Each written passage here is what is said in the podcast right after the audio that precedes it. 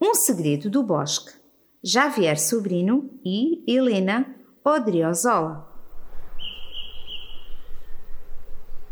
Nos bosques do norte cheira a mar. As árvores ocultam tesouros. As brumas escondem enigmas. Os ventos levam mensagens e os animais guardam segredos fascinantes. No dia de primavera, o esquilo desceu faminto do trabalho e procurou uma despensa que recheara no outono. Quando ia comer, viu descer de uma bétula, parecia decidido e misterioso. Olá, esquilo! Tenho uma fome de lobo. Das-me nozes? O esquilo consentiu, sem deixar de observá-lo. Ele aproveitou este silêncio e comeu algumas nozes, depois algumas mais, até que só restaram muito poucas.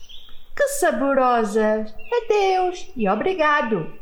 Desde então, aparecia nos pensamentos do esquilo a todas as horas. Algo preocupado, aproximou-se da toca do seu amigo raposo e contou-lhe: Conhecemos-nos há uns dias. Parece-me amável, encantador e tem uma voz agradável. Não sei o que me aconteceu, mas não me sai da cabeça.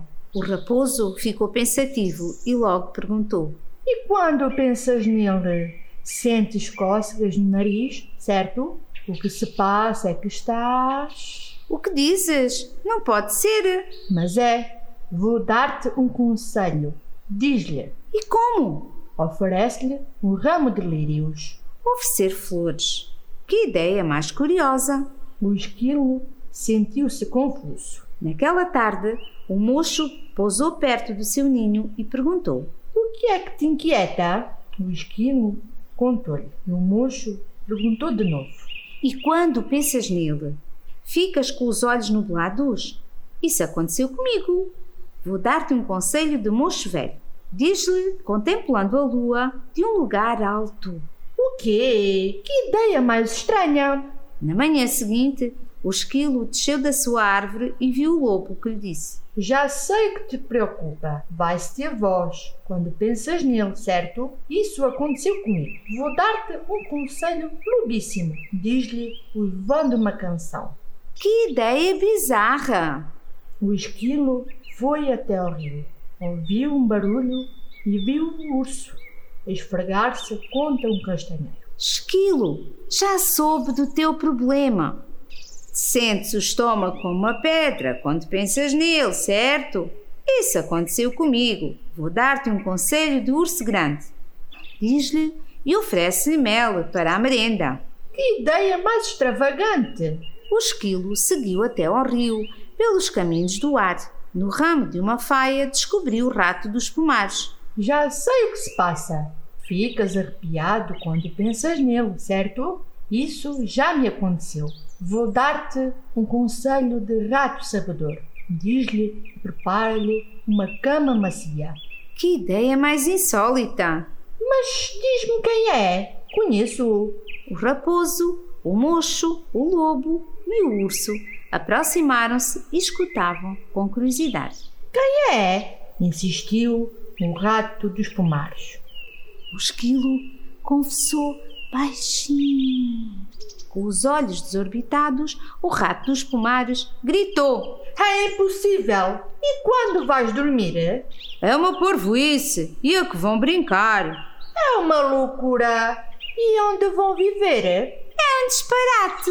E que amigos irão ter? É uma atrapalhada! E como será a vossa família? O esquilo assustou-se e correu ao poço das lontras.